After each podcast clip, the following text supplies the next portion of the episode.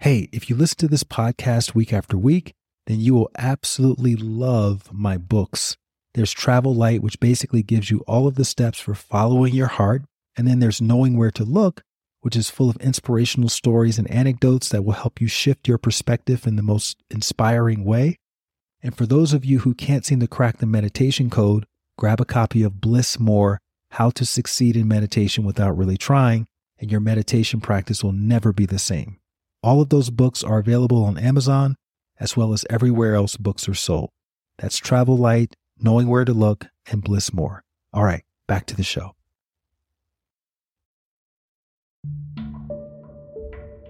There's a point, you know, when I was really young, I had actually found her laid out attempting to take her own life and by taking way too many of her prescription medications. And I was the one that had to call 911 and bring her back. And I was pretty upset because again it was just me and her.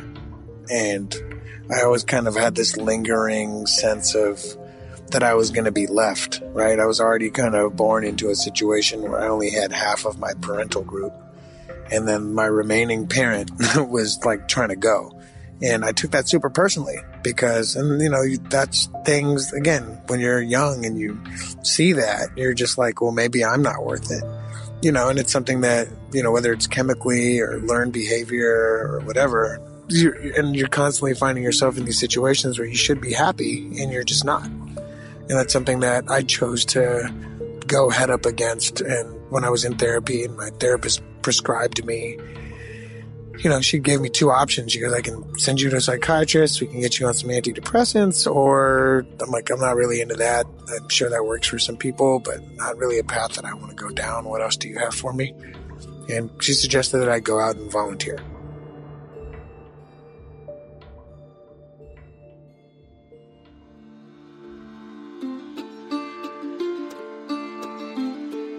Welcome back to another episode of At the End of the Tunnel. This is the podcast where I talk to regular people just like you and me who've discovered one of the secrets to navigating that darkness that can come up from time to time.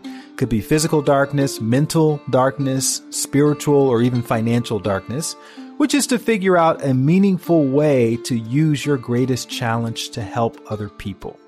And today's guest is the perfect example of that approach to life Mr. AJ Rilan is a serial entrepreneur out of Los Angeles. He's also a dad and a family man who helped to start a global movement that you may have heard about called hashtag lunchbag.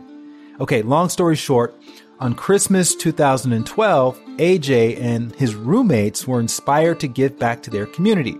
So after a couple of false starts, they decided to do something very simple. Go and buy some food and some snacks make sack lunches and just give them out to anybody who was hungry. But they wanted this to be different from that standard, boring soup kitchen volunteer experience.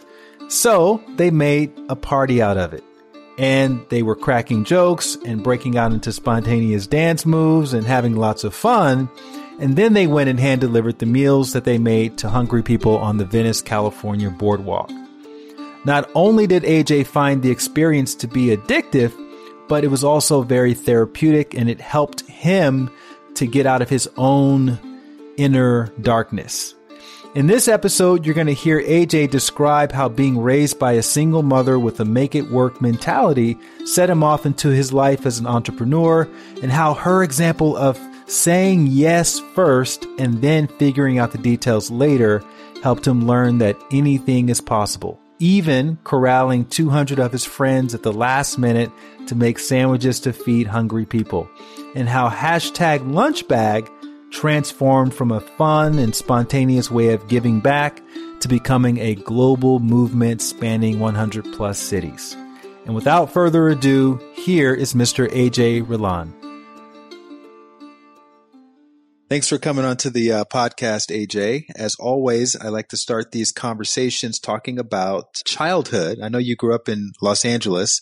Do you remember what your favorite toy or activity was as a child? My favorite toy and activity as a child was anything that had to do with the ball. You know, I was an only child and my mom was a single mom. She was an entrepreneur working full time. So I had to get really creative. So not a lot of oversight I would just go outside, anything I could ride or run around on or play with or throw with the other neighborhood kids was just kind of my vibe. And what was your what was your childhood like? You you obviously you were single. Was your mom a single mom or? Yeah, my mom was a single mom, so you know we were actually I was actually born in Detroit, but as long as I could remember, we we lived in L.A. So this is where she ended up. It was just me and her, and then uh, my grandmother moved out here when I was born to kind of help her only daughter. My grandmother moved here from India to just kind of help raise me. But yeah, I was kind of a left to my own devices for the majority of my childhood, and then just you know would get super creative and play around with the neighborhood kids where I grew up. Would you describe it as happy or stressful or curious?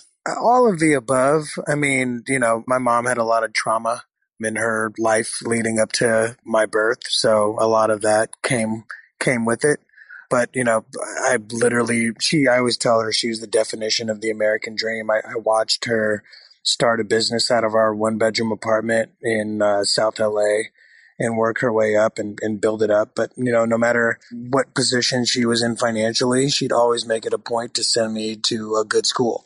That even if it was out of the way, you know, always uh, grew up going to private school. I always joked that I would go from the hood to the good on a daily basis on the public bus. so, yeah, I would say it was, it was happy because I, I acknowledged from a very early age that nothing really comes without hard work then I was exposed to a lot of things that most kids in my neighborhood were not exposed to because of that. What were some of the lessons you remember your mother teaching you as a as a younger child? Moral virtues, anything like that? It's a good question. Uh, I actually, it's funny because I, I go to therapy with my mom now for some of the things that she needs to absolve, and you know, I think hard work is probably the most important one um, because that's honestly all she really knew how to do. You know, a lot of the emotional things and the the teaching, you know, lessons in vulnerability and, and emotional intelligence weren't really things that I was taught. It was things that I had to kind of seek out later in my life. And, you know, um, there's a lot of things that I had to kind of unlearn from my childhood. And I think those are the greatest lessons that as a parent now I get to look back on and fact check and, and remix as a father. But I think hard work was always the thing that was instituted in me from an early age.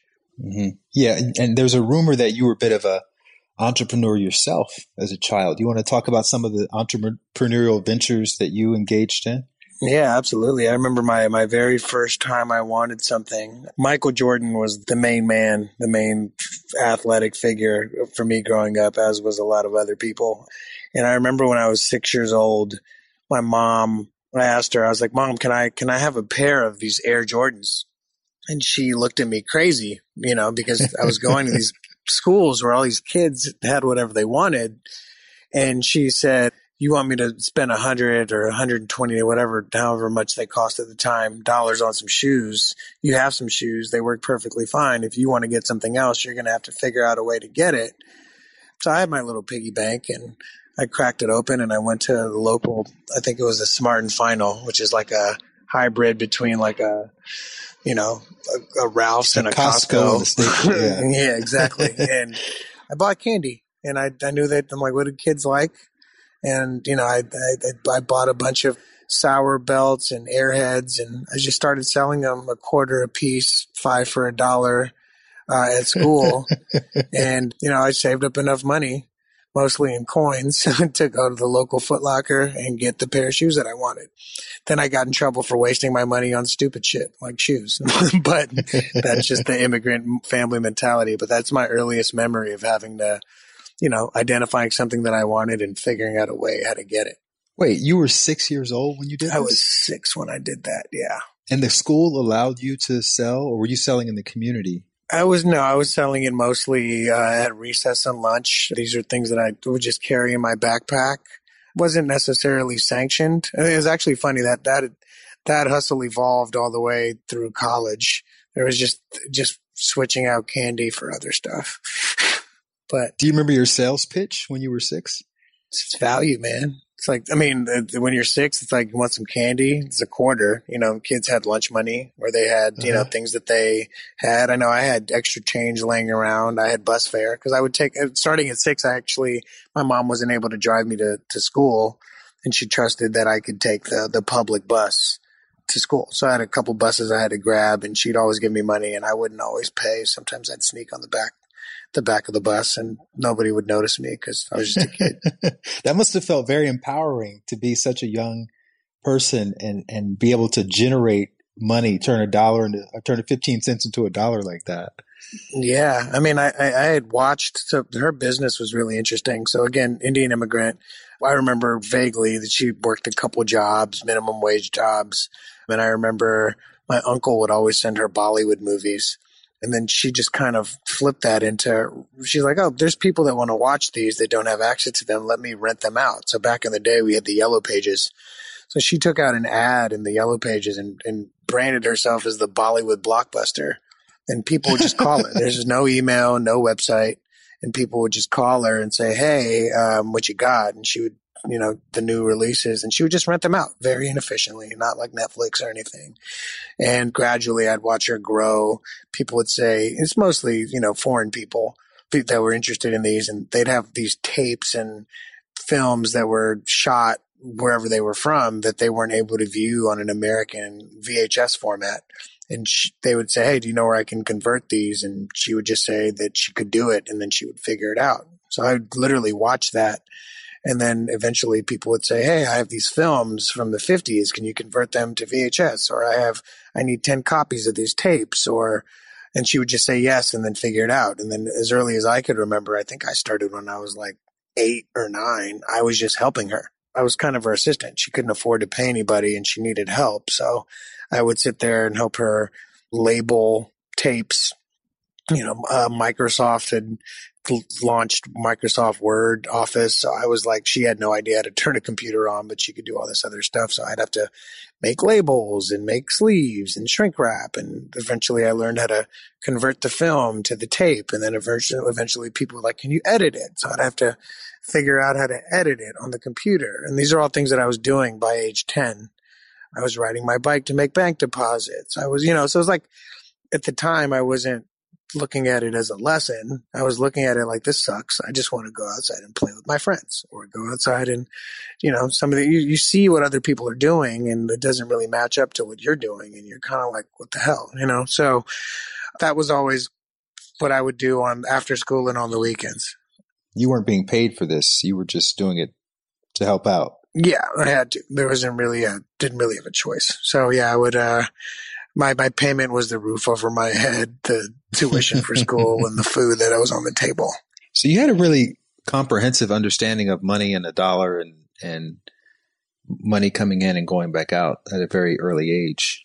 Yeah, and between what she was doing, because she was just a hustler at the end of the day, she had no idea what she was doing. She just fell and got some momentum and just stuck with it. And that's what I kind of, you know, I always tell her, even though she doesn't, I don't think she's fully understands and grasps it, but she is the definition of the American dream. So between that and all my extracurricular activities, I became a really good salesperson. Mm. You know, I had a relationship with my dad in the same. He, I saw him to be a very hard worker, but when he was around, because he was he wasn't around a whole lot, but when he was around, he always made us do stuff around the house, go out, cut the grass, do, you know, you just couldn't just sit around with him. And, and I didn't really like that about him as a young person. I, I get it now as an older person. And I'm curious, how did you see your mother back then? Did you, did you appreciate what she was trying to do or did you just see her as a taskmaster or something along those lines? You know, I just felt bad for her. You know, my mom's very, you know, she, she has her own stuff like we all do, but she didn't really keep it from me, you know, all the stuff that she had been through at a very young age. So I had to, I had to carry a lot of um, adult trauma as a young child. And just to be completely honest. So, I mean, there, I, I, I think that there was some resentment in there, but there was a clear understanding and the correlation between what the tasks and the duties were and what role I had to kind of play in there. So from a very, very early age, I, don't think in the in, in terms of that relationship I was ever really the child, if that makes any sense. Obviously, in hindsight, as an adult, when I look back on everything, you know, they say you have to go through some sense of, you know, the people that go through the most at a younger age have more of a perspective and things that they can apply later in their life. So I'm definitely grateful for all of that. But yeah, there's a lot of responsibility.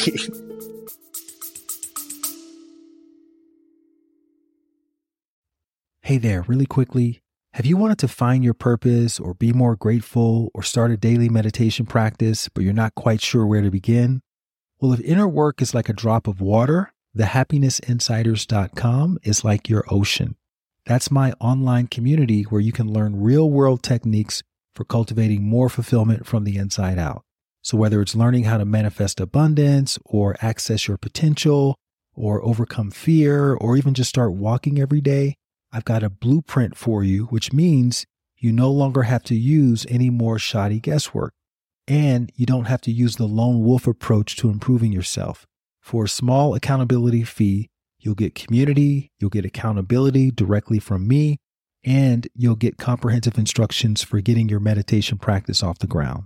And for my podcast listeners, you'll receive 30% off of the all access pass if you go to thehappinessinsiders.com right now and use the promo code HAPPY. Again, thehappinessinsiders.com. Enter the promo code HAPPY and you'll get 30% off on a yearly all access pass, which gives you access to dozens of inner work challenges and masterclasses, such as my 108 day meditation challenge, which has an 80% completion rate. Plus, you get to join me live for weekly meditations on Zoom and much, much more. That's thehappinessinsiders.com.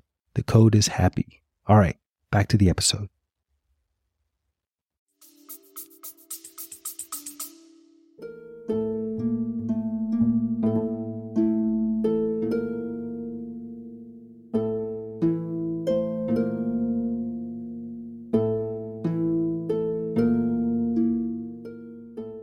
Your mom's from India, right? She grew up in India? She grew up in India, yeah.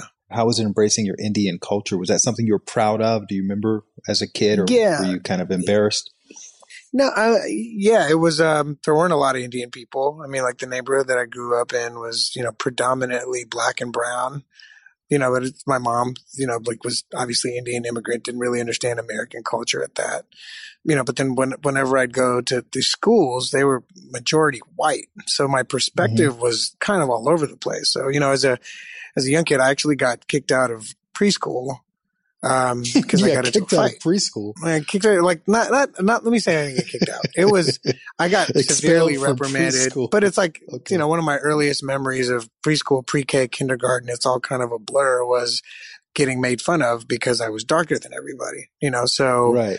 one kid started this whole thing and he got all the kids in this, in the class behind it about telling everybody that I was born in a fire or I was born in a toaster. So there was, when you're that young and people are saying that to you, even if it's, you know, kids are mean and cruel and say crazy things, but that stuff really sticks with you, right? These are your formative years where you're really starting to develop your self esteem and your self confidence. So I always knew that I was different in every kind of place and kind of forces you to kind of become a bit of a chameleon and trying to conform and adapt to other people's stuff. So, and then on top of the fact that again, my mom was so focused on working uh, my grandma lived with me. So she came and she was, she recently passed away. And I, you know, it was kind of the, the father figure, you know, in hindsight that I thought I never had, but that was always there. But my grandmother never really conformed to American culture either. You know, she lived here for, as long as I've been alive, um, over, you know, 35, 36 years and never took it upon herself that she needed to learn how to speak English. She was a very religious person that didn't really teach anything, right? She was just meditating all day. She didn't really take shit from people. So she would, anytime like somebody came around with a bad energy or bad vibe, she made it known in her native tongue, didn't really care. So it was interesting. And so my understanding, and now as I'm an adult and I have friends of all backgrounds, including a lot of Indian friends now too, I, there was a gap between what I learned growing up in my household versus what the actual reality is, you know. of an entire group of people. So it's something that I obviously identify as as a as part of my like identity, but I'm learning again now that I have kids that are mixed race as well because my wife is not Indian, but she's really made it a point to you know learn the culture and institute, you know, holidays like Holi and Diwali and things that I didn't even practice growing up. We didn't do any of that stuff. We didn't do Christmas. We didn't do Thanksgiving. I'd have to go to other people's houses and that's where I kind of learned all that. So pretty straightforward, you know, in terms of in my, in my home. But I think that as I get to teach my kids, I'm, I'm relearning or learning for the first time a lot of things, including my own, where I'm from. Were you meditating when you were young with your grandmother? Um, was there an no. altar set up in your house with gurus and stuff? There was an altar set up in my house with gurus and stuff. Um, I just knew that they were my grandma's gurus. It was like their the lineage of them, and like every morning and evening, she would do this uh, ceremony that was about 30 minutes where she would play some songs, have her little thali with her, with the incense and the flame and the flowers. And it was something that I would participate in, but I never really knew what it was about and what we were doing, which I think is most kids in religion, period. It's just whatever your parents are doing, you're doing. So didn't really understand it at the time. Never really meditated. I think meditation is something I really took up in the last, you know, more recent years. Did you speak, uh, was it Hindi or what was her native tongue? Her her native tongue was Hindi. So I was uh, again in order to communicate with her, I had to I learned the language, which is, is great at an early age because you can pretty much speak anything, like whatever you, you can pick up things. So up until her her recent passing, uh, that was the our primary mode of communication, and she was the only person that I spoke to Hindi with.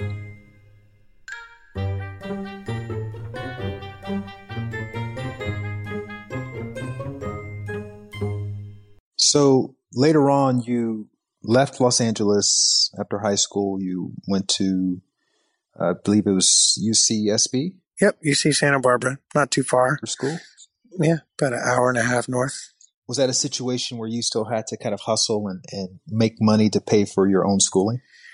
You know, partly, but you know, uh, I mean, to to kind of fill in the gap, like I watched her grow that business out of our one bedroom apartment into mm-hmm. like something substantial. You know, like she was able to mm. buy a home. She was able to put me through, you know, one of the better high schools, Loyola High School here in LA. And even though UCSB is a public school and the, the tuition isn't as crazy as, you know, private school like USC or something like that, she took care of everything. I never had to worry about my tuition. I mean, all the extracurricular things my basic room and board and tuition were, were paid. And you know, again, in hindsight, I'm very grateful for that. But I, I continued to hustle. My hustle in my hustle in college is actually really funny. I, I had me and a friend had met someone in China who was uh, essentially running one of those manufacturing factories for a lot of like luxury companies and Nike and stuff like that. And we basically developed a relationship where she would just we would she would email us what she had in stock, things that she wasn't supposed to be selling out of the back door. We would pay them. We you know, send her money and we would essentially sell them. Uh, he went to Berkeley. I went to UCSB and we would just, you know, whether it's handbags that we would sell to like the local sorority girls or, you know, Jordan full circle, right? My first thing that I ever tried to make was a buy was a pair of Jordans and we were importing these Nikes and selling them in, you know, parking lots at malls and stuff like that. So a lot of out of the trunk hustling, but you know, we did pretty well. And our whole, our whole sales pitch was, you know, it was either going to be half of what the retail cost was or double what we paid for it. So somewhere where we can kind of create the value, but you know, nobody asked us any questions and we uh, we built a pretty good business, but pretty you know right after college or you know halfway through college, as you're going through and educating yourself, you're like, oh, what I'm doing right now isn't going to scale very well, so I need to start thinking about what my life is going to look like from a career standpoint. And what did that? What was your vision for yourself at that point in time? You know, I had no idea, and that was that was kind of a scary moment for me coming out of school. I was always good student. I'd always find a way to get, get, get good grades. I'd say I was book smart, but then especially when I got to college, I wasn't really, you know, I just knew how to get the grade. You know, I knew how to get the highest possible grade without putting in very much effort. And that was kind of a hard lesson that I had to face, you know, say as I got into adulthood that you can't just hustle or sweet talk or sell your way through life. And I think that, um, you know, I would, whether it was studying with the right people or sitting next to the right people during the exams, you know, or creatively Googling when I'd have to submit my assignments, I was just always trying to find a way to hustle the system to achieve whatever the thing was. And, you know, for, for a moment, you know, I lost kind of the sight of like the, the work part. And I never had a particular passion. All the work that I had done leading like actual formal work was kind of helping my mom. And I built like a resentment towards her and her business and not really having a childhood and kind of being the man of the house emotionally and physically and financially in some cases. So, I mean, there's kind of all that all that stuff that I had to carry with me. And the irony is when I came out of school, she needed a lot of help with her business because, you know, while I was gone, she had made some, some bad decisions and brought some not so good people into her life. And I felt obligated to help kind of clean that up. And coupled with the fact that I didn't know where I wanted to go or where I wanted to work or well, if I wanted to work for anybody. So I was able to help turn her situation around and eh, I was actually able to retire her within my first two years out of college because I took over. I knew every, I know the ins and outs of her business. So I was able to, to patch things up and kind of create a good life for her and, you know, pretty good life for myself out of school because I was the boss. You know, when you're the boss, you, you get to, you get to do stuff. What was the business called? It was called MG Digital. It's a very boring company, but she'd essentially evolved into production services and renting out, you know, broadcast equipment and stuff like that. That was actually kind of more my doing, but her blo- her Bollywood blockbuster was more of a tagline for uh, her for the first business that I mentioned. And it was it stood for movie gallery, and then when everything kind of started going digital, it evolved into MG Digital. So that was your first sort of uh, post college entrepreneurial stint. What was your mental state like at that point, having I guess gone through everything you've you've gone through, dealing with MG Digital and your mom and that relationship, and I'm assuming your dad is not in the picture at this point. So what what were you feeling mentally? I think that you know, like most early 20 somethings, it's just, you know, it's like a mixture of I have no idea what I'm doing. I'm doing something and you don't really have time to think, right? You're applying all of the I've, I was applying all of my lessons that I had learned, whether it was through helping her or just selling whatever I was selling, whether it was candy or purses or Jordans or there's a brief stint in high school where I was like selling weed. That lasted not very long, but it's just all these experiences kind of aggregate and you're just, you know, trying to figure out, you don't quite feel like an adult yet, you know, but you're, you know, you're over 21 and, you know, you're technically an adult. And, you know, I had a very fun 20s, I would say, just in terms of my social life. I spent a significant portion of my time, you know, out and about in the streets and, you know, parties and nightclubs and all that stuff, like a lot of LA people. So, you know, when you're filling up your social and your professional calendar and you don't really have any responsibilities, you know, every once in a while you kind of come to a checkpoint with yourself and you're like, what the hell am I doing? You know, I was kind of always, I've always asked myself that question from a very young age because, you know, especially not having a father as a man or as a boy, at least for me, it was always something that I just didn't know. I didn't know if I was doing it right, whatever it was, because I never really had a consistent positive male role model in my life. Um, the closest thing that I had was an uncle that moved here when I, you know, when I was young and he ended up being a complete dud. And actually a complete not good person. He was very physically abusive to my mom and my grandmother, you know, and it wasn't until that I got big enough that I could have the courage to kick him out. And to this day, he's just kind of a thorn in my side. But to me, it was just kind of like always feeling this linger lingering feeling of being alone. But I was also on the surface in the world extremely social and really going out of my way to connect with any and everybody. And kind of what I mentioned earlier in terms of becoming a chameleon, making it so that I can go into any setting and fit right in and people would like me and invite me places and include me in trips and activities and anything. So I don't think that that's unique to me, but that's just my personal kind of experience. So knowing that, you know, what I was doing straight out of college wasn't my long term calling, you're, you're constantly asking yourself, like, why am I here? What is my purpose? Did you have a why at that point in your 20s? In terms of, was it, I'm going to make as much money as possible? I'm going to get as many girls as possible. I'm going to start a new business. Like, what was your operating why at the time? I think it was the why was all external, right? Everything was kind of outside in, and nothing was so I didn't have to deal with what was kind of inside out, right? I think that if I look back on my early, mid, going into my late 20s, there wasn't really a why. It was just to have fun and aggregating as many all of the above that you mentioned as possible as like measures of success that you know I, you know you, you pretty quickly realize. I think my big wall that i hit was when i was 28 years old. And i was you know i was 28 i was uh, still running her thing. I tried a couple other things you know tried to dip my toes in the production world with like the new wave of 3d that didn't work out you know, I started to consult, I started doing some work at CAA, which is a talent agency here. They were incubating technology companies. And that was something new that I was kind of doing that was fun and cool and shiny bally.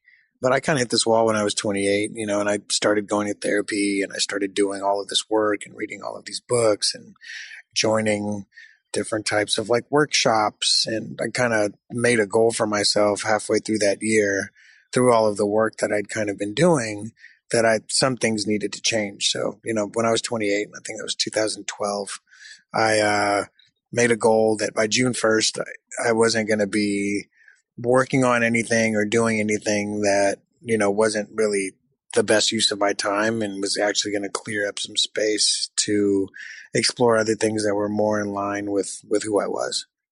What did that wall feel like? If you could just give us a couple of tangible examples it felt like the more frequently, you know, like the feeling that I, it's more of a feeling, right? It's like you're going places, you're, you're in settings or with people or just in overall situations, whether it's work or social or romantic, and you're, you, you kind of start to notice a pattern in your thinking and you start to notice if you're introspective at all, and I, I would put myself on, on the extreme introspective level, you're, you're the enough times of asking a question why, you have to start looking for answers and you have to start doing some semblance of work. And, you know, whether it's, I'm, I'm lucky to have built a lot of great relationships with some really amazing and successful people. And, you know, I've, never really had a problem sharing. I've never been closed off. So the more I talk about some of the things that would come up for me in certain situations, occasionally I'd get some really good advice. And, those little winks and those little people that are kind of pointing you in a direction. Obviously, that's only part of it. The other part of it is you actually have to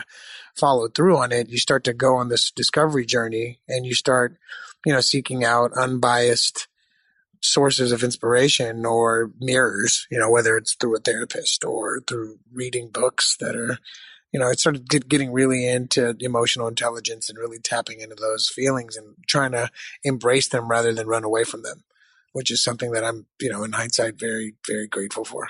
So I take it you were experiencing some sense of depression and uh, maybe low self esteem or yeah, emptiness inside. All of that. I mean, my mom and a lot of her side of the family suffers from depression. So my entire life, my mother was on antidepressants, and you know there was a, there was a point, you know, when I was really young, uh, I had actually found found her laid out you know, attempting to take her own life and by taking way too many of her prescription medications. And I was the one that had to call 911 and bring her back. And I was pretty upset because again, it was just me and her.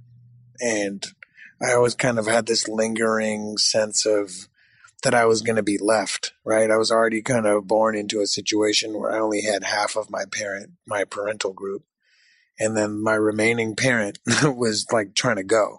And I took that super personally because, and you know, that's things again, when you're young and you see that, you're just like, well, maybe I'm not worth it. Maybe I'm not, you know, and it's something that, you know, whether it's chemically or learned behavior or whatever, and you're constantly finding yourself in these situations where you should be happy and you're just not. And that's something that I chose to go head up against. And when I was in therapy and my therapist prescribed me you know, she gave me two options. She goes, I can send you to a psychiatrist. We can get you on some antidepressants or, you know, I'm, I'm, like, I'm not really into that. I'm sure that works for some people, but, you know, not really a path that I want to go down. What else do you have for me? And she suggested that I go out and volunteer. Was that because you had seen your mother abuse medication that you didn't, you didn't want anything to do with medication? I wouldn't say. I mean, uh, other than the the story that I just shared, other than that, I don't really think she abused it. I, I think that it didn't serve its purpose for her. And I realize, and to this day, you know, I'm, I'm now actively working with her and she's in a much better place now, but that's because of a lot of the work that, you know, I've done and I've helped her, you know, introduced her to and then that role reversal. But I think it was more so like, here's this person who clearly has a condition who's taking these medications and they're not working. And now if she doesn't take them, there's reactions on the other side of it. So it's kind of like a, I didn't really want to build a depend, dependence on something that wouldn't necessarily help me deal, cope with what I was going through. How did you find a therapist that you connected with? I was on a birthday trip for a friend of mine and we were flying back and I was sitting next to him, and you know, guy not that much older than me, super successful, you know, tech entrepreneur. One of the things that we had really connected on is we were both, you know, only childs to single moms. And, you know, we've been friends for years. And one of the things that we would always talk about is our crazy moms and what was kind of driving us. And, you know, he had, he had built something really amazing. And he was telling me, about some of the things that he was working on and somehow we got on the topic of therapy and he was sharing some of the revelations that he was having in therapy and I told him how awesome that was and then he had actually asked his therapist for a recommendation for me. She ended up connecting me with her daughter who was a therapist. So yeah, that was in 2011, 2012 I would say. 2011 I think that was was that trip and he uh yeah, I actually I don't go to her regularly anymore, but I still speak to her often, and I actually credit her for a lot of the perspective that I was able to to gain from our time together.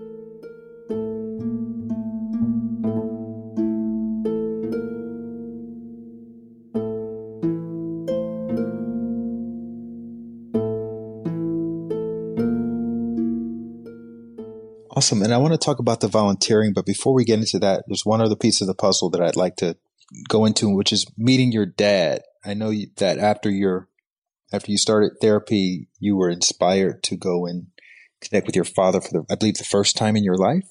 Can you yeah. talk about that a bit?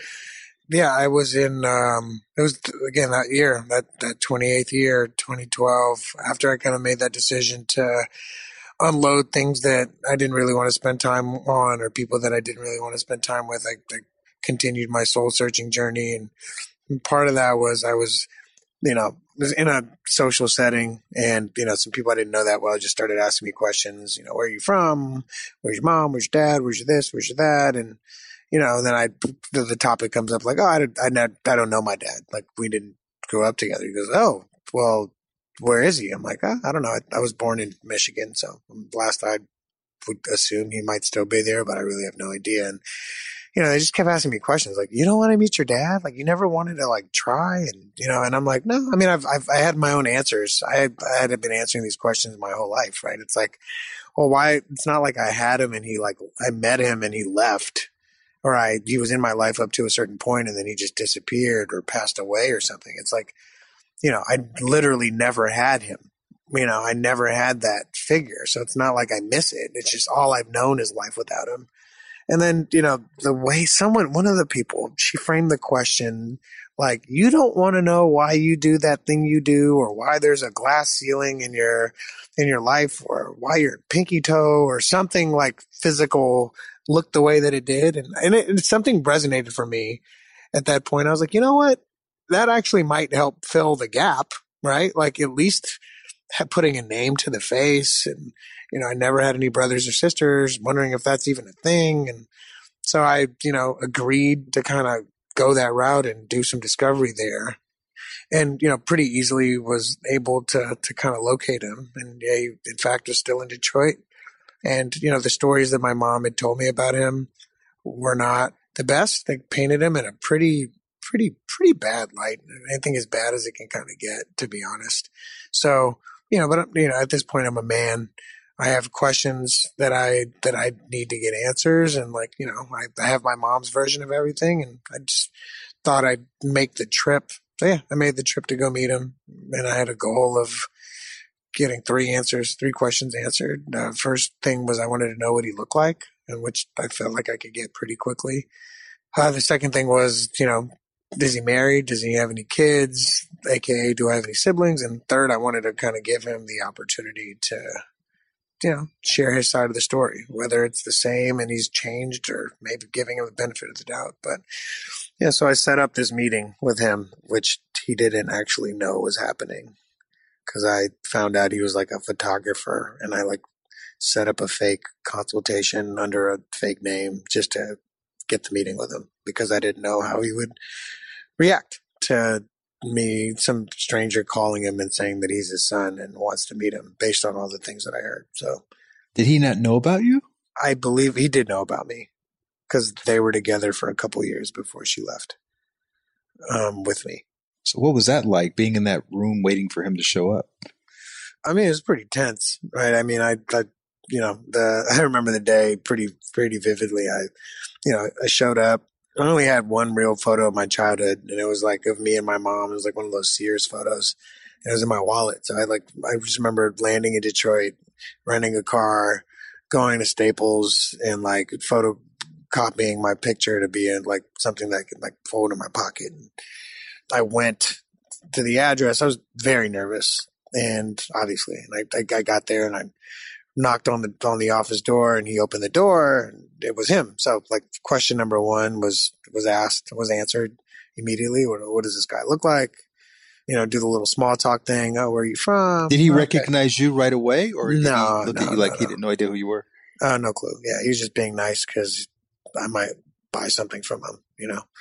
So I was sitting there, nice guy, seemed pretty nice, and I sat there and I just asked him, you know, where you know, did the small talk thing. Where are you from? Oh, cool. Are you married? Do you have any kids? He goes, no, married. I don't have any kids. So pretty, you know, within a minute, I I know what he looks like, and I know that I don't have any brothers or sisters that I know of. And then starts asking. We get to the business part, and he starts asking me about my wedding that wasn't anywhere near the truth. And I just kind of told him, like, hey, man, I'm not I'm not here for a wedding. I'm here actually because, uh, you know, I just searching for something, and I was just when I put out the picture and I I, I handed it to him, and I he opened it up, and I'm like, "Do you know who this woman is?" And he takes out his glasses out of the drawer, and we're sitting on like a desk. He's sitting behind the desk. I'm sitting in front of it, and he's uh, he's looking at it for what felt like a really long time, and then he kind of looked at me and he goes, "Yeah, I know her." He goes, "How do you know her?" I'm like, "That's my mom." And then he kind of looks at the picture, and then he looks at the kid in the picture, and then he looks at me, and then he looks at the kid, and then he says my name. he says like my full name. And I'm at this point, I'm like, and he just starts sobbing, crying. And I didn't know whether to be angry or happy or sad, or I didn't know what to feel. I just know that next thing I know, he was like sobbing on my shoulder. He like hugs me, and I'm pissed. I'm I th- mainly, I think I'm just upset. Then I sit down, like, you know, and he, he's asking me all these questions about my life. And I'm like, well, before we get to that point, like, there's a gap that I need to fill here. And, you know, this is why I'm here. This is why after 28 years, I'm, I'm here to go out of my way to meet you because these are some of the things that I'm experiencing in my life. And I'm hoping that you can just help shed some light on some things. Um, let's, let's start. Like, what happened? You know, like what happened with you and my mom, with me and you. Um, and then, you know, he pretty quickly shut down. That ended pretty quickly and it's none of your business. And shortly thereafter, I was asked to leave. So that was pretty anticlimactic for me at the time. The most, uh, the funny part of that was actually I, when I walked out and I was like, you know, dealing with all the emotions, I realized that I left my BlackBerry inside and it was charging. So that was really awkward. But other than that, it was. you had to uh, go back. You had to go back and get the I had BlackBerry. to be like, yeah, no, yeah, sorry, dude, I, I left my phone in there, and I was just, you know, in Detroit kind of a not the best city. So I was just driving around. So I'm like in Detroit, which is already a pretty dark place at the time, hadn't fully recovered from the recession. Just met my dad. He affirmed that he didn't want me. At least that's what I thought. And yeah, so that was that. So did that impact your mental state even further in that 28th year? Yeah, it did actually. It, things got kind of darker from there. I had my I think that fall, I had my fifth friend commit suicide. So that was, you know, I mean, not to just pile it on here, but yeah, I mean, I went through this phase where I like, I, I hit the eject button from all the stuff that I had going earlier in the year. I got into some new ventures, which are always exciting, you know, tried my hand at like a, an actual like relationship, like a girlfriend type of situation. I met my dad and it's like, and then everything just starts to kind of like unfold and what goes up must come down and that's when my therapist got really worried and offered me like the two options uh, and then you know the volunteering thing was something that she had kind of pushed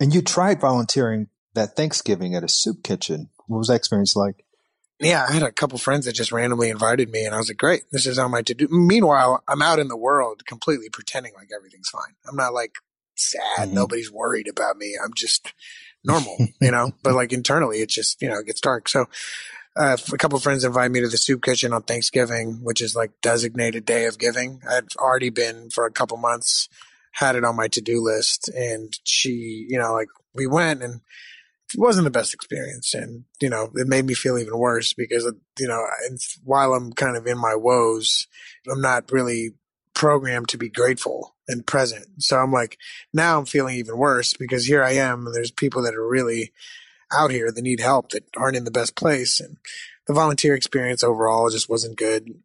The way that the volunteers were kind of being handled, the way that the volunteers were handling the people that we were feeding. Like it just, I just left feeling kind of gross and, and guilty.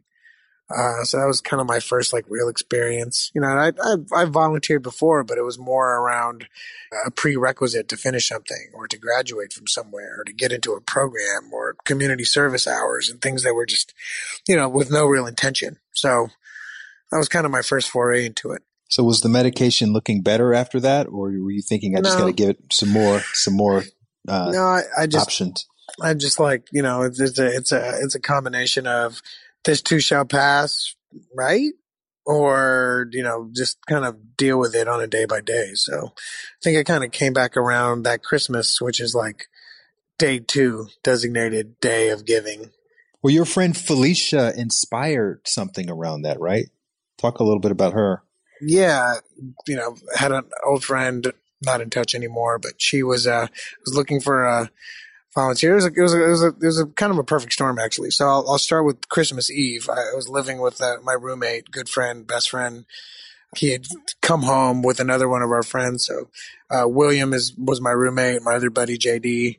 We were all friends. They had gone out to Target that Christmas Eve, and they kind of showed up and bought up. They just came back to the house with a bunch of toys, and I was like, "What are you guys going to do?" I'm just sitting and sulking on the couch watching TV, and they're like, "We're going to wrap all these toys up, and we're going to go to the children's hospital and hand them out to the kids."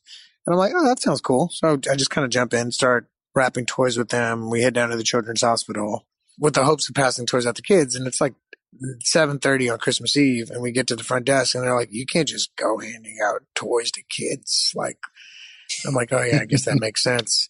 So they're like, you can leave them at, under the Christmas tree, and we'll make sure that they get them. So I'm like, all right, that's cool. We did our good deed, but something kind of felt incomplete and missing. So, you know, I, you know, didn't think of anything of it. Went home.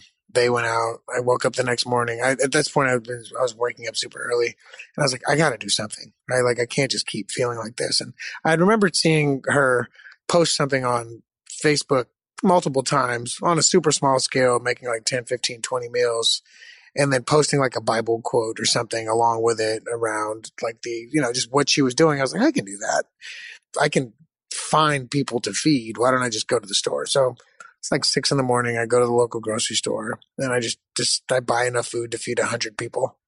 And it was like the criteria was like the lunch that your mom would make you in middle school that would make other kids jealous. So like the premium chips, the premium fruit snacks, the good cheese, the good meats, the, the good bread, the Capri Sun water, Hershey's Kisses, you know, whatever. And then went home, and you know they were still there. Like uh, Will and JD were there, just getting up and getting moving. And then we all just we invited a couple people over and started very inefficiently making these meals together and uh, sharing what we were doing on social media. Do you remember how much you spent? I spent $126.42. And you got your 100 meals out of that? I got my 100 meals out of that. Yeah. And then what, what happens? What do you do with those meals? We made all these meals. Uh, we, you know, Will started drive, uh, writing up all these Christmas cards, which was a great touch.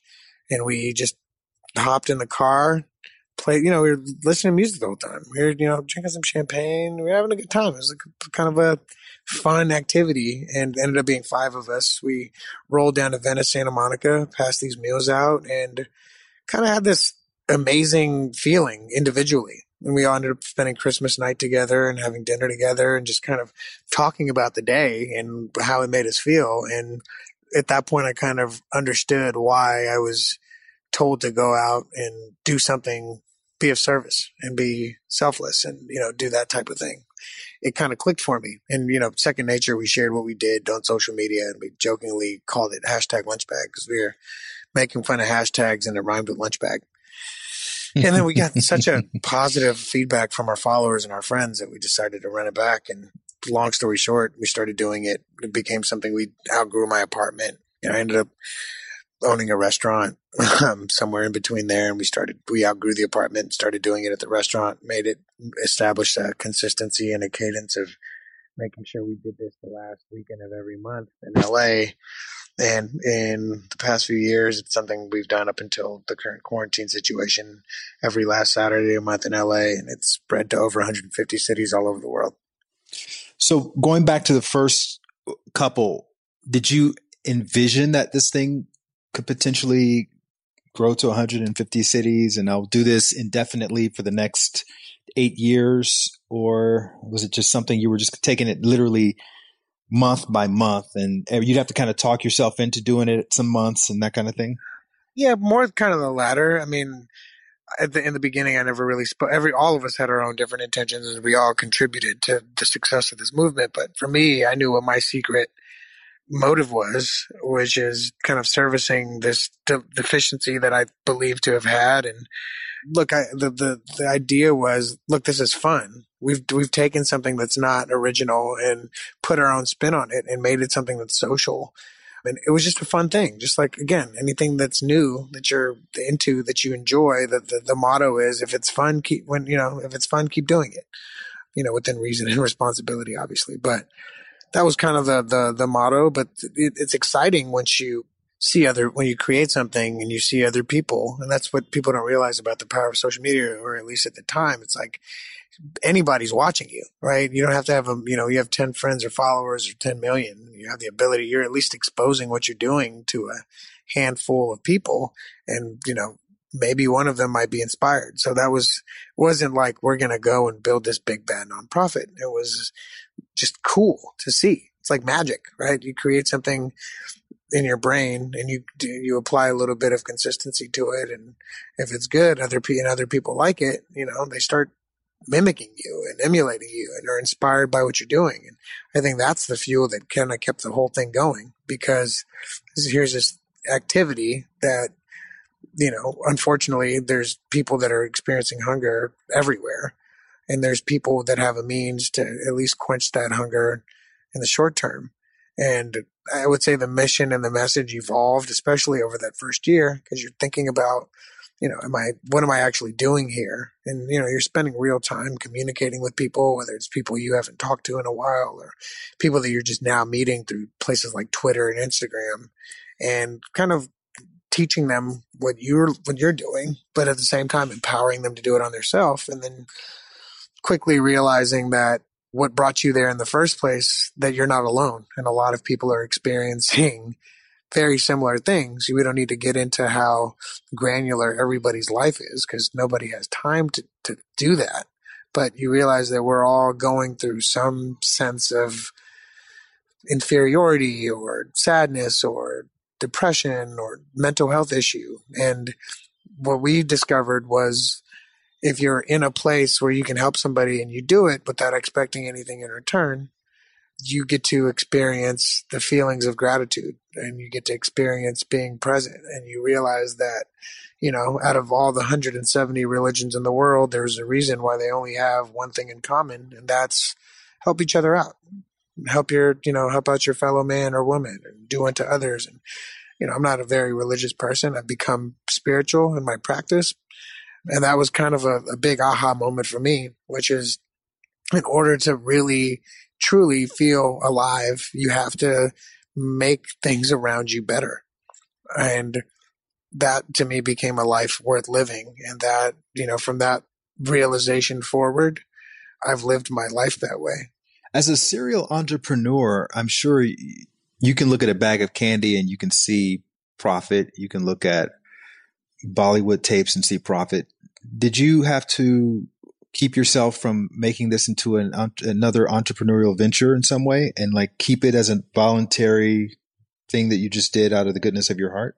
I think that there was a lot of a lot of the success, at least for my contribution to all of this, had to do with a lot of that entrepreneurial experience, right? I mean, you know, I, I, I, I, still question whether or not, you know, I think, think, I think we went the right route by becoming an official nonprofit. The goal was never to become a nonprofit or, you know, I didn't even know what that meant and what it takes to actually run a nonprofit and how hard it really actually is. It's very, extremely difficult, but I guess you don't really know what's what until you actually experience it for yourself. But I think applying a lot of those marketing initiatives and things that I've learned from for profit businesses and then you know realizing that there's a huge opportunity just in general. I mean, there isn't a profit generating model here. We we have probably 50 active monthly chapters. You know, 150 cities deep. We have all these corporations that have kind of taken our model and you know, whether it's launching a product or doing a team building effort or a marketing or PR thing, we've partnered with some of the biggest brands in the world to kind of help them achieve their goals. But I think now, fast forward, we were probably a little bit early, but there's this whole social enterprise thing that everybody's kind of chasing after, whether it's for the right reasons or just because they know that young people um, specifically tend to connect with brands that are that are doing good and making the world better. So all that to say, it's it's it's been an interesting journey. It's been a fun journey. It's been a tough, difficult, hard to maintain, sustained journey. Um, I mean, you've been around for a while. You have your own things that you've kind of created, so you you know how fun things are to start and how cool it is to watch them catch fire and grow, and for other people to get behind the idea. But most people don't see the amount of thought and work and emails and jam sessions that go into just maintaining it, and that can get super draining pretty quickly. Well, I know in my experience, I've done a, a lot of really great things and I've wanted to quit often. What keeps you going in this? Because it's still going. I think that, you know, first of all, being an entrepreneur, period, is you, you have to develop that muscle of the keep going muscle, right? The, you know, I, you, you, you, the, the fuck it, part of my French, but you just gotta, you have to, cause it, it's it's glamorized in pop culture, but I wouldn't wish this upon my worst enemy. It's like you're getting you're getting beat down on a weekly basis in some way, shape, or form. I think for me on on the charitable and the philanthropic front, it's that renewed energy, right? Because we, you know, again, not intentionally from the outset, but because we originally you know, decided that look, no matter what, this is something that's going to happen on the last weekend of the month. This is something we're going to do to service our own community, and we came up with a language for all of our chapter organizers across the country and the world that they should establish some kind of cadence because at the end of the day, we have our own buckets that we need to fill up, and those buckets get filled when we help other people fill their buckets up. So, you know, even if it's for two hours a month that I get to experience the joy and see all of the different people of the multiple different backgrounds and different ages and tax brackets and races come together in this party social setting to prepare what's now 1500 meals every get go that every go around that we do this and get to witness bringing that community together and then almost immediately go and see the looks on the people's faces that are on the receiving end of the meal, that are on the receiving end of the evolution of that Christmas card that I shared with you from the first time that we did it into a handwritten love note acknowledging the humanity of the the receiver, but also the person that's writing the note, right? The the the gap gets bridged, and that was the feeling that was missing when we went to go drop off those toys to those kids. It's actually realizing that it doesn't take a lot to put that energy out there and how it's almost selfish to help other people because of the feeling and the sense of gratitude that you get and how important it is to just be that in your everyday life and using these meal preparation and these love notes and these one-off events to kind of exercise that muscle and remind yourself how important it is because I know I, I look I'm I'm still growing. You know, I'm not I'm 36 now. I still have my low frequency days. I still have my, you know, what's in it for me moments. But I, I I'm able to kind of remember and practice. Wait a minute, I've already learned this lesson. I know where I need to go back. I need to the the acknowledgement portion is, is super important and I'm just grateful that I was able to kind of go down that path at an early age because now I feel like I have an unfair advantage in everything else that I do. And I 100% applied these principles. I mean, it's, you know, but I always say giving has given me everything that I've got. I now have a beautiful family. I have, you know, an amazing partner and a wife. I have uh, two beautiful children and all of these things are things that I could have, have ever fathomed. And I have like, I'm, actually now in businesses and you know investments and things that are aligned with who I am as a person and things that really add value to society that that are going to bring that sense of freedom and the comfort that I comfortable life that I want to live. And it all comes from this place of adopting a service driven mindset. So it's cool to watch the world come together and evolve and kind of adopt this similar mentality, whether it's for PR, marketing, or sincerely sincere in its intent. But I'm excited for the future, man. For the people who aren't familiar with hashtag Lunchbag, what are some of the rules or tenets of the organization when you guys come together? What what what is it? What's involved? Yeah, so obviously this can all be found on on hashtag Lunchbag period, and we actually have a really fun music video that we made Yes, I'm rapping in with it. with Snoop. Yeah, yeah Snoop, Snoop D O double G's in there. But yeah, the, the, whole I mean the whole idea is this it's this A to Z experience, right? Again, I never would say that feeding people that are experiencing hunger in a local community is this mind groundbreaking concept, but our view on it is it's this A to Z experience, right? I mean, I, we took all of the elements of a party and all of the things that you know you traditionally do when you think of charity, whether it's like you either have to quit your life to become a lifelong social worker or you have to be a rich philanthropist who's paying ten to twenty thousand dollars to go attend that fancy social gathering gala at the fancy hotel. And our thing was like, look, you can eliminate the time commitment. So our, our experience is basically what we do here in LA is we usually have a we do an event. It's the last Saturday of the month. The start time is usually 10 a.m. People start to line up. We ask for a ten dollar donation because we go out and buy all the food supplies, and that usually covers the cost. Sometimes there's more that gets reinvested, sometimes we're short. The idea is everybody contributes that small amount that most people can contribute just to have that portion, that skin of the game. You enter, you write your name on a name tag or your social media handle, you're greeted by a greeter, volunteer. There's music playing. It's already a high energy atmosphere. Uh, there's multiple stations. You can go to the sandwich making station. The goal with the sandwich making station is to make a meal that you would actually want to eat, or as if you're making it for somebody that you love or you care about. There's an inspiration station or a love note station, is which is where all the stationery is, where where all the brown paper bags are, it's where all the index cards are, and it's where people are, you know, writing uh, handwritten love notes and you know writing something as if they were was something they would want to read when they're having a shitty day or something that the note that they'd be writing to to somebody that they kind of like love or care about. There's dance breaks. There's introduce yourself to a stranger break. There's all kind of stuff like that. And then there's um, there's the bagging station. That's where everything kind of comes together. Love note goes in last, and then we do a little bit of a grounding. You know, pause the party for a second. Myself or another one of the leaders kind of stands up and shares the brief origin of this and why we're all here. And the message is always like, look, this should be a catalyst for your for you in your daily life, always remember that it's up to you on the taking the responsibility for your immediate surroundings.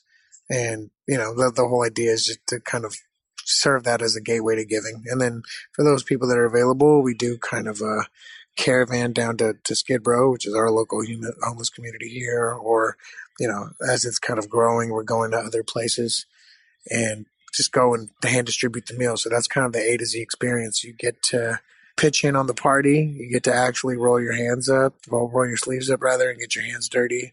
And then within a very short period of time, you actually get to see the look on the face and experience the person that's receiving your creation. And the intention is layered in at every portion of it. And the distribution portion is where it gets really transformational because you realize how little it actually takes to make a difference.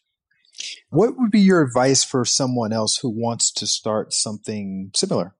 Look, we didn't plan any of this. We just kind of did what we thought was natural to us and we iterated along the way. And as long as it kept, continued to be fruitful for us, we just kept it going.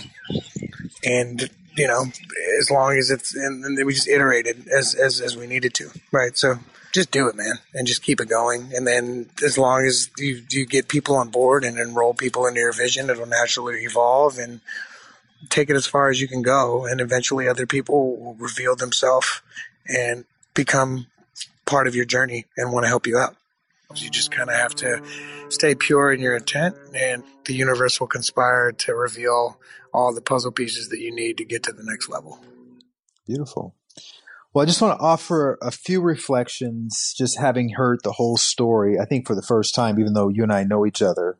And I've actually volunteered at a hashtag event, which is awesome and fun and different from any volunteering experience that I'd ever had.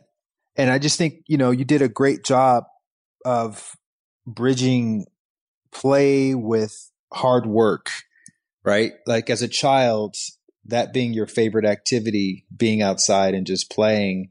And when I think the average person thinks about volunteering, they don't necessarily see it as a fun thing, but you were able to bring that in and, then having the experiences with the sort of angels that came into your life and your mom and your therapist and Felicia and William and JD. It's like all of these people were kind of navigating you in this direction and it almost seems like your whole life was actually navigating you in this direction of bridging that connection between play and hard work and that ever important keep going muscle which i would say is probably probably the most important thing in the whole equation is that entrepreneurial spirit of just keep going consistency above all else be process oriented as opposed to outcome oriented so anyway i just want to acknowledge you AJ, for your commitment and for your courage in showing up and being curious and learning from your experiences and helping to bring people together in so many ways. Um, not only just hashtag, I also wanted to give a shout out to Hilltop Cafe, which is your mission driven cafe in South LA. Can you just talk a little bit about that? Sure. Yeah. Um, you know, the natural progression of, you know, in, in my for profit world was to create mission driven concepts. So Hilltop is a cafe that coffee shop that myself and my partner Yanni started back in the summer of 2018. You know, we had been in the restaurant business together for a while and we wanted to do something. We both grew up down there and wanted to put something there and saw the, the community changing and had this idea for, you know, a community space where that was inclusive and welcoming of all people that would hire from the local community that would bring, you know, good quality food and coffee programs to an area that had majority fast food dining options, but then also would be a gathering space for local creatives and entrepreneurs and community organizers to work on their craft and their movements. So we opened our first one just as a kind of a tester, and we were extremely successful. We actually opened our second one in Inglewood this past December. We partnered with actress uh, Issa Rae, who's uh, from down there as well, and has a really hit uh, popular show on HBO called Insecure. That's actually set mainly in Inglewood and South LA. So, um, you know, again, the universe is kind of conspiring to, to kind of accelerate that. We're getting ready to open our third and our fourth locations as well. So, yeah, very excited for that climb and that journey, and uh, excited for all of the other things that we get to create. Love it. Well, we appreciate you. We're inspired by you. Thanks again for coming on and, and sharing your story. And I'll list all of the places where people can link with you and, and your various ventures in the show notes. Thank you, man. Appreciate the opportunity. Thanks so much, brother. Thank you for listening to my interview with AJ Ryan of hashtag Lunchbag. AJ is more living proof that you just don't need to have all the answers or all the money in the world to help people. All you have to do is start with whatever you have right now. I'm so grateful to AJ for sharing his journey on At the End of the Tunnel. Please make sure to check out the hashtag Lunchbag Instagram and or website to find out how you can host a hashtag Lunchbag event with your friends or company or community once things open back up. All of the links to everything AJ and I talked about are in the show notes at lightwatkins.com slash tunnel. And in the meantime, make sure that you are subscribed to At the End of the Tunnel so you don't miss any more of these incredible stories about regular folks who've overcome all kinds of mental, emotional, and financial odds to start large and small movements that have helped to improve the lives of others. Also, please take 30 seconds to rate and review the podcast so we become more searchable and so that other people can discover these stories. And I'll see you next week at the end of the tunnel. Remember, new episodes are published each Wednesday. Okay, see you then, and thanks again for listening.